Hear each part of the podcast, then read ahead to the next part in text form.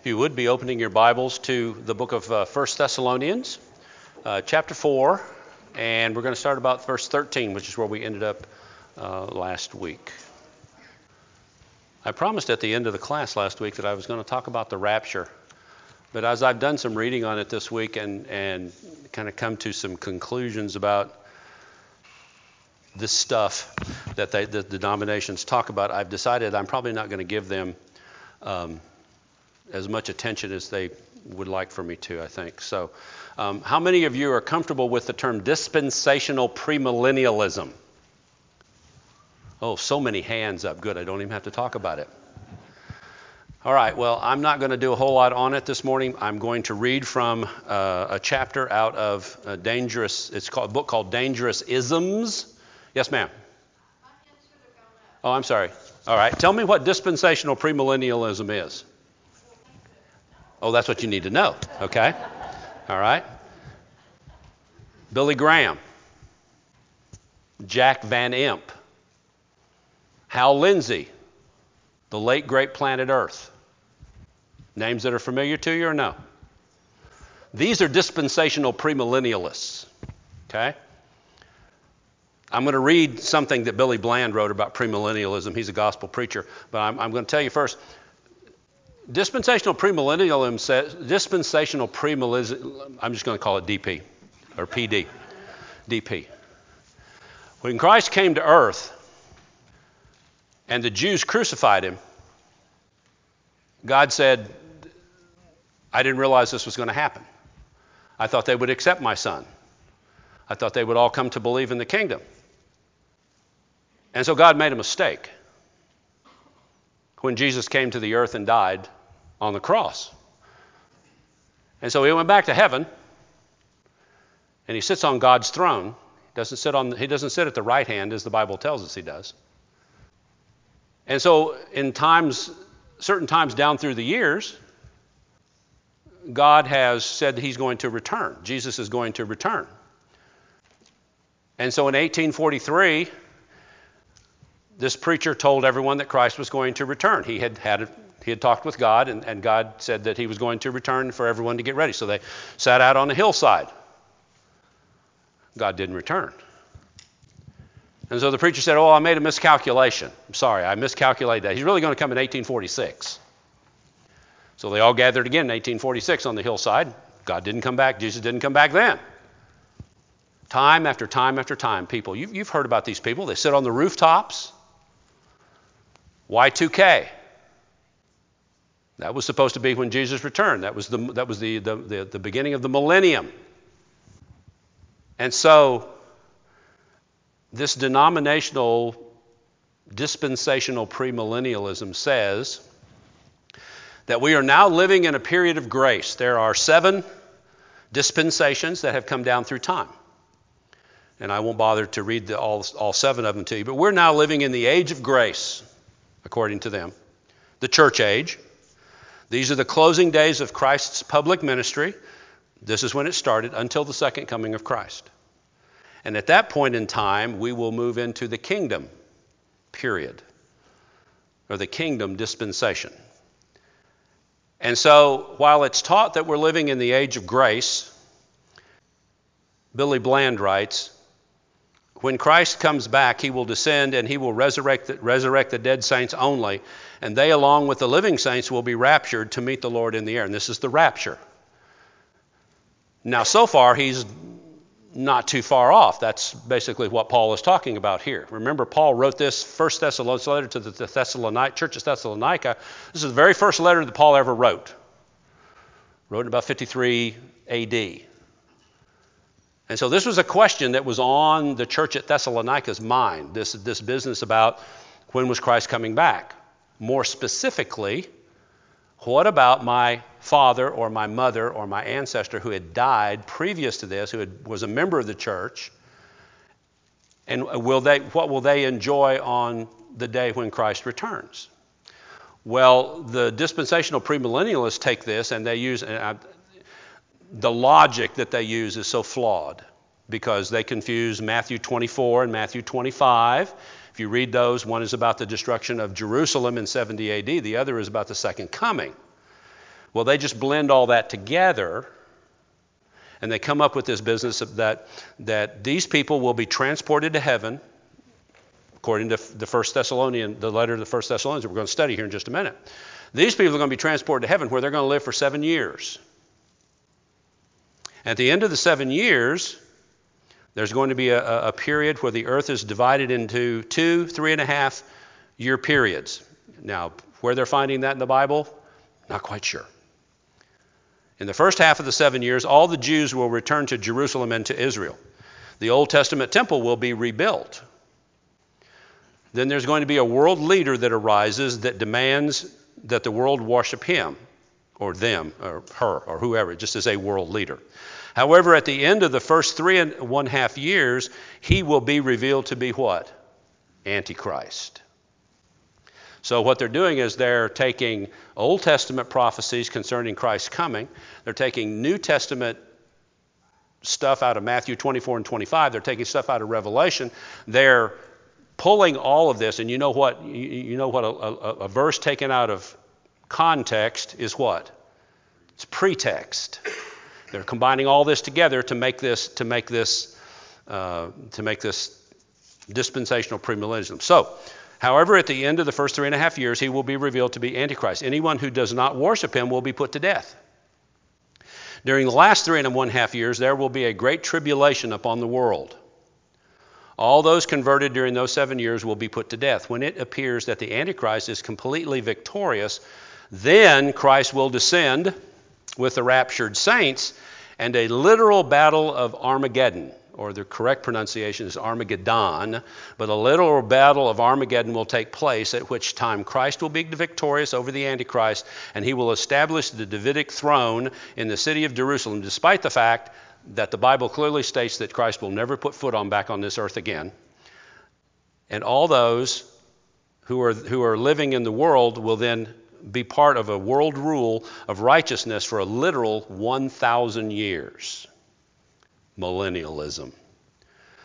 All those who were converted to Christ during the tribulation and were killed will be resurrected just prior to the 1,000 reign, 1,000 year reign. And at the end of this 1,000 years, the wicked will be resurrected and the great white throne judgment will take place, at which time the wicked will be cast into hell and the righteous will be taken into place.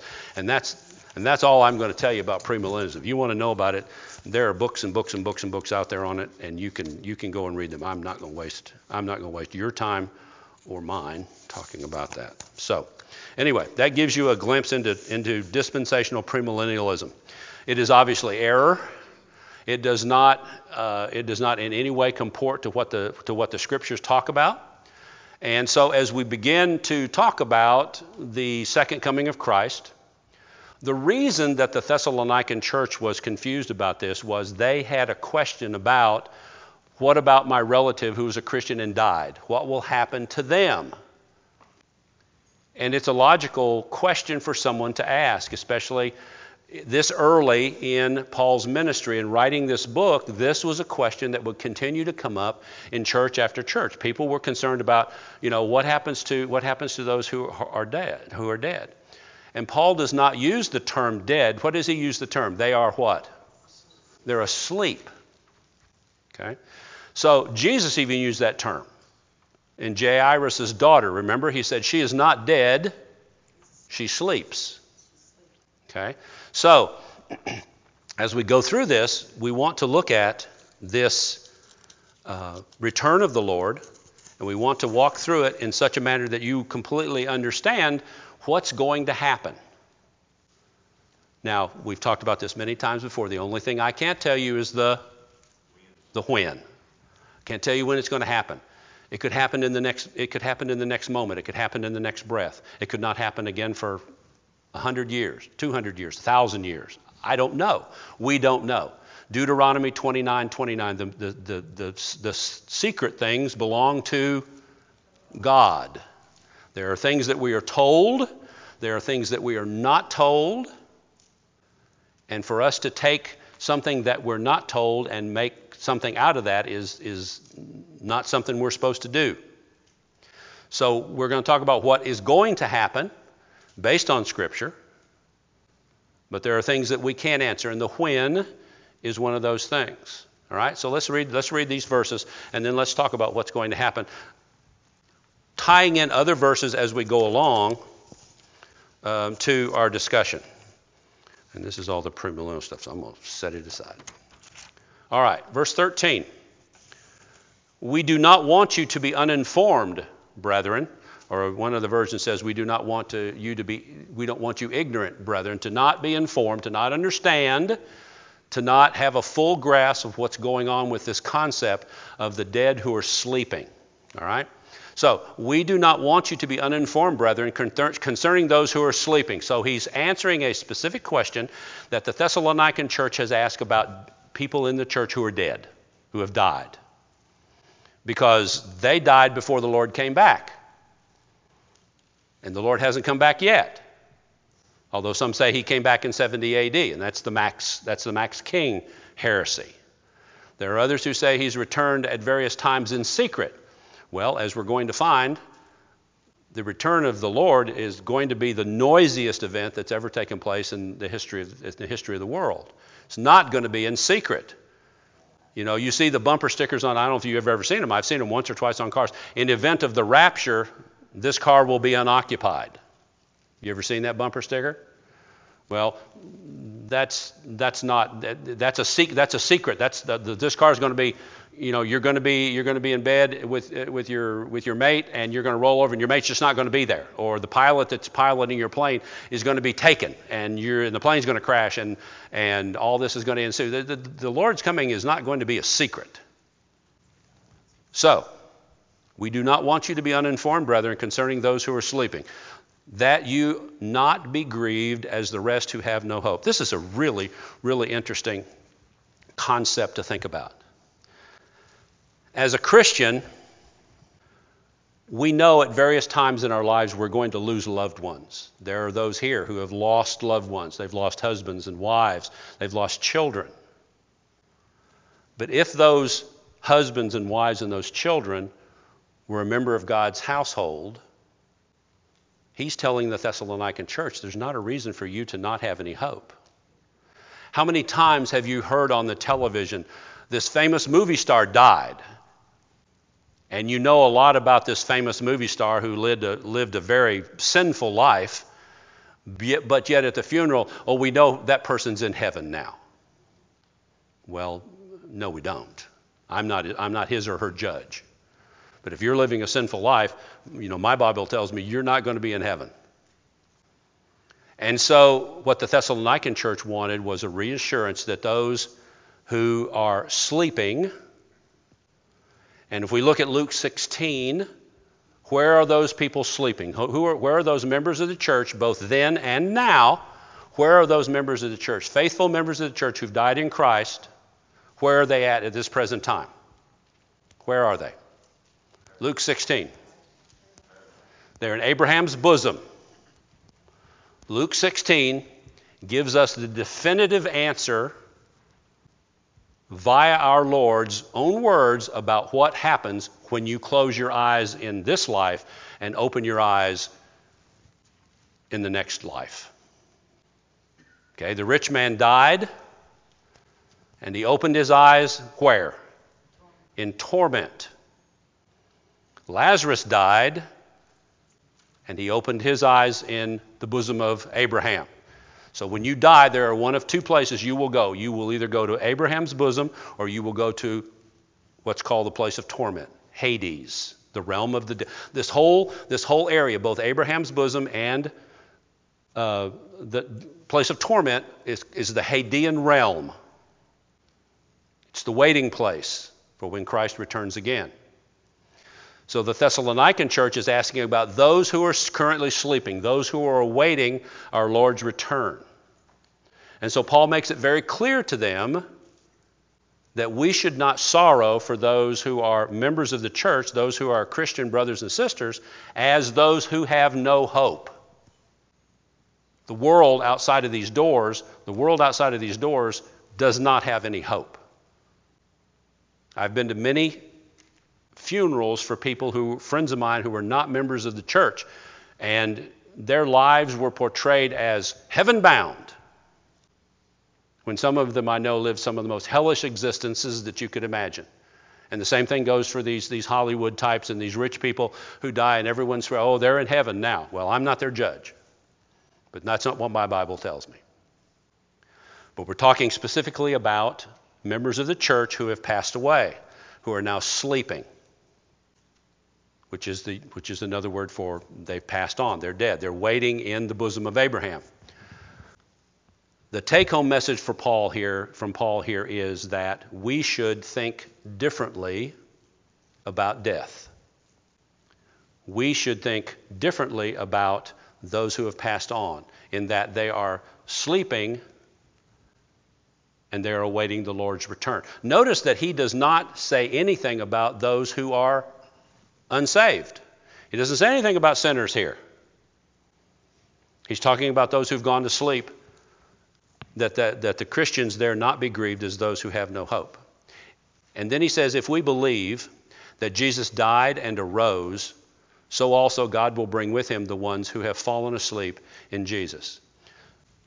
So faith in God according to Paul, tells us that if we believe in the resurrection, that is, that is the, the risen Savior who said, If I go away, what will he do?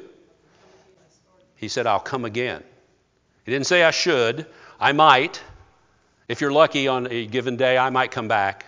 He said, I will come again. That where you are, that where I am, there you may be also. That is the hope that we have as Christians. That those who have fallen asleep will be resurrected and will be changed. Now, people spend a lot of time talking about the change. Paul talks about the change. He talks about the fact that we'll be changed. Everyone blink. Everyone blink. That's how quickly we'll be changed. We'll put off corruption, we'll put off this corrupt body, and we'll put on incorruptible. In the blink of an eye, we'll be changed at the second coming. And so he says, first of all, if you believe Jesus died and arose, that, that's, the, that's the foundational principle that all Christians have that Jesus' resurrection, we live because he died. And we can live with him eternally because he arose. The death of Christ, the single most important event that has ever occurred in the history of mankind. I, don't, I disagree with my brethren who say the resurrection is the most important thing that's happened. If it were not for his death, there would be no resurrection. But he arose from the dead, and he took his place at the right hand of the Father. And he sits there as our mediator he is the mediator between God and man, the Hebrew writer tells us. I'm sorry? That's right. And we're going to get to that. We're going to get to the sequence of things. You're always out in front of me with my notes. I'm just, I'm just going to lay my notes over here and you just, just look at them. All right, so what's going to happen? We know everything but the when if we believe that Jesus died and arose, if you have that hope, if you have that faith, if you have that as the foundational building block of your Christian walk, if we believe that he died and arose, so also God will bring with him the ones who have fallen asleep in Jesus. So, what is he telling the Thessalonican brethren? He's telling them, you don't need to worry about these who have fallen asleep that were in Christ. Because Christ arose, they're going to rise. Now we get into the details. This we say to you by the Lord's instructions. Paul is not making this up.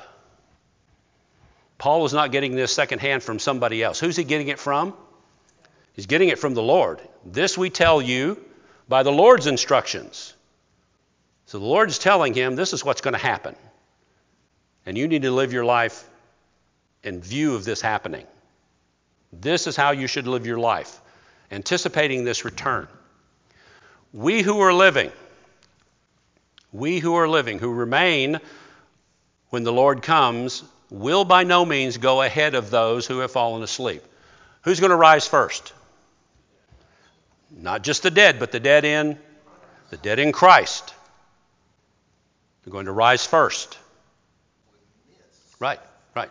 That was, that was the big concern. They didn't know what was going to happen to them. They knew that Jesus would return. They'd go to be with Jesus. But what about my, my brother, my son, my, my daughter, my father, my mother? They were Christians. They were faithful Christians, and they've died. What's going to happen to them? This is what he's telling them, and it's also, he's telling us also because we've got loved ones who are asleep.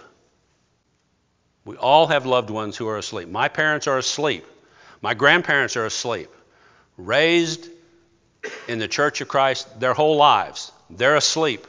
I have that hope. That's right. They're not only going to miss it, but they're going to be first. So those who have died in Christ, those who sleep. Well, what about what about those who what about those who didn't accept Christ? When are they going to rise? Well, Matthew 25. Turn over to Matthew 25. Jesus tells us in Matthew 25. If I can get out of Mark and get over to Matthew. All right, let me look at my notes because I can't find it. Oh, Matthew 25. And of course, I didn't write down where in Matthew 25. I just. Is it 31? Okay, thank you very much. When the Son of Man comes in his grandeur and all his angels with him, okay, that's what we're talking about in 1 Thessalonians. Then will he sit on his glorious throne. All the nations will be gathered before him, and he will, he will, uh, he will separate them as a shepherd, shepherd separates his sheep from the goats. I'm looking for the one where Jesus says, at the, at the return of the Lord, at the, at the shout, all those who are in the tombs will hear his voice. And that's not where I can. No, I don't think it's a parable of the talents. I'm sorry. I, I should have written the exact verses down. Anyway, all who are in the tombs will hear his voice. And, and they shall all come forth. Those who have done good to the resurrection of life, those who have done evil to the resurrection of death, right? So, the Thessalonican brethren are not worried about what's going to happen to the sinners when Christ comes back. That's not the focus. The focus is the dead in Christ who are asleep. And so Paul tells them, those of us who are living, who remain when the Lord comes, and this applies to us as well today, this is as, va- this is as valid today as it was in 53 AD when he wrote this. This is how it's going to happen. The dead in Christ are going to rise first. And then we who are alive will come second. The Lord Himself, verse 16. Lord's not going to send anybody in his place. He's not going to send an archangel. He's not going to send anybody. The archangel is going to, uh, be attendant, but the archangel is not going to come back. The Lord himself is going to come back. So Jesus is going to appear. How is he going to appear? Okay, he will, he will descend in the clouds. What did, what, did the, what did the angel tell the apostles in Acts 1? This same Jesus, whom you've seen go up into the clouds, will return in like manner. So we know he's going to come with the clouds. What else do we know? He's going to come with a shout, a shouted command. He's going to sh- he's going, there's going to be a shout, a shouted command. Whether that command is arise, whether that command is whatever the Lord chooses to say when he returns, it's going to be a shouted command. And it's going to be a shouted command that's going to be heard by every single person on this planet. Don't doubt my God. Don't doubt my Lord that He can't do that because He can. There's going to be a shout, it's going to be audible. You're going to hear it. Wherever you are, whatever you're doing, whatever you're in the midst of, cooking a meal, watching television, mowing your yard, whatever, you're going to hear a shout. And then what are you going to hear? At the voice of the, the shouted command, at the voice of the archangel, and at the sound of God's trumpet. All right? What's the significance of God's trumpet? We don't know the significance of God's trumpet because we're not good Old Testament students. What was the sound of the trumpet to signify? Sorry? Call to worship. It was the it was this on Mount Sinai. It was called the theophany. It meant that something was coming, uh, the word was coming, or the message was coming from God. Right, right. There's going to be a whole lot. There's going to be a whole lot going on right now, uh, right then, when that happens. There's going to be an audible shout. There's going to be the sound of the trumpet. There's going to be the voice of the archangel. The dead in Christ. Notice he doesn't say just the dead.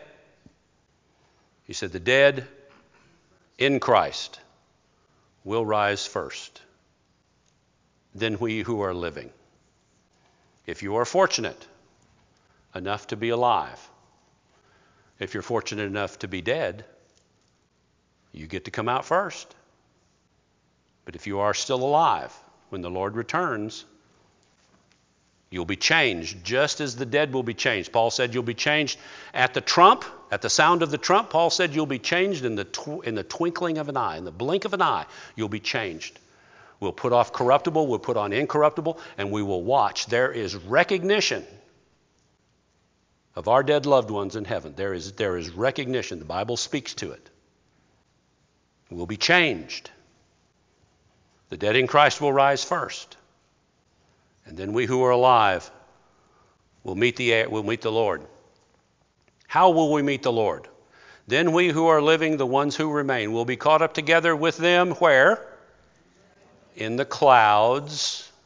He's coming with the clouds to meet the Lord in the air. Why? On earth.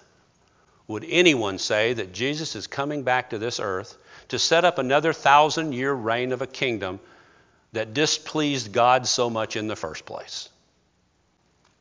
When the Hebrews set up the Israelite nation, they demanded a king so that they could be like everyone around them. And God gave them what they wanted. And they did nothing but try his patience, make him mad, cause bad things to happen. And yet these dispensational premillennials say, oh, God's going to come back down to earth and he's going to set up another thousand year kingdom. Maybe we'll get it, maybe God will get it right this time. Yeah, the door's wide open when he can, yeah, when you, when you can def- figure that the first time Christ came, well, it got all messed up. And so just snatch Jesus back to heaven and, and we'll wait until another, another better time and we'll try again. That's, that's not the God I worship. So then we who are living, the ones who remain, will be caught up together with them in the clouds to meet the Lord in the air. And so we will always be. He's not coming back secretly. secretively. He's not coming back hiding from people. So, Paul's argument for the Christian is that everything we do is grounded in the hope of that historical fact that Christ died and he rose from the dead, right? The reality that he rose again gives us that hope. If he rose and he told us that we would rise too, then we take, it, we take him at his word. The promise in this chapter is only on behalf of those who are in Christ. If you are outside of Christ, you cannot claim these benefits. You will hear his voice if you're outside of Christ. If you're listening to us today on the internet or whatever, you're not a member of, of Christ's household, of his church, if you hear, you will hear his voice, and you will come forth from the tomb. But your judgment will be much different than those who are in Christ. And so the promise is on, on behalf of those who are in Christ. The promise of his return is an absolute certainty. We know that by faith. He will come again. Why stand here gazing at the Lord as he went away in the clouds? He will come, he will come again in like manner. And we have the explanation of everything that is going to happen. The, the living will not precede the dead. The dead in Christ will rise first, and then we who are alive, Paul says, and it's interesting that he says, We who are alive. Did he anticipate Jesus' return during his lifetime? Did he anticipate Jesus' return during his lifetime? Yes, he did. He didn't know when Christ was going to come back, just as you don't know when Christ is going to come back. Will he come back in your lifetime? I don't know. But we who are alive, whenever that may be, there may be a completely different teacher standing up here. There may be a completely different audience as we've all passed from this life, and Christ may, re- Christ may then return. But he will come back. That's an absolute certainty. And so then it is incumbent upon us to do what? To be ready. And parable after parable after parable that Jesus taught, he taught about the, he taught about the necessity to be ready. Constantly ready, constantly in prayer, constantly in study. You've got to be ready. And then the last words Therefore, comfort one another with these words. And that's the take home message right there. That's the take home message of this whole portion of this chapter is does this message comfort you? Are you in a place in your life, are you in a place in your walk with God that these words give you comfort? Or do these words provide terror to your soul, knowing that you're not in a position that you need to be in? Yes, we have God's grace. Yes, we all sin. Yes, we all fall short. Yes, we can't even touch the hem of the garment when it comes to being like Christ. Yes, we know all that. His grace is sufficient for us, not sufficient for us to live a life of evil, but when we fall, when we stumble, His grace is sufficient. Remember, Paul asked him three times take this, take this thing that's wrong with me, take it away. And God said, No, my grace is sufficient for you. And if it was sufficient for Paul, it should be sufficient for us. Okay, was that the first or the second bell? Oh, thank you. I heard it today. All right. So, closing thoughts on this. Right, and he had talked about that earlier in the chapter. He said, you know, you need, you need to be you need to be walking your walk, but you also need to be you also need to be getting out and doing work and, and doing the things that you need to do, just as we need to. There's no different message here for for them than there is for us.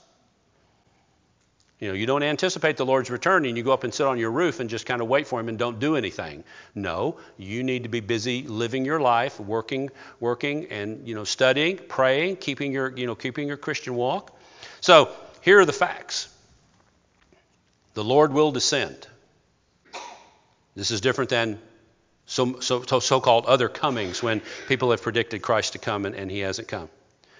There will be visual and audible phenomena that accompany his coming. One writer said that it'll be the noisiest event that's ever happened in the history of the world. Because everyone will hear it. Every single person. The dead will hear it. Every eye will see him, including who? Every eye will see him, including those who those who nailed him to the cross, including those who killed him. Everyone's going to see him. This is no secret. Everyone's going to see him, including those who killed him. The dead will rise first. These faithful spirits, immortal bodies, will be changed, caught up to meet in the Lord. This is where the dispensationalists say this is the rapture. This, this will happen in secret. Well, not according to my Bible, it's not going to happen in secret. It's going to happen where everybody can see it.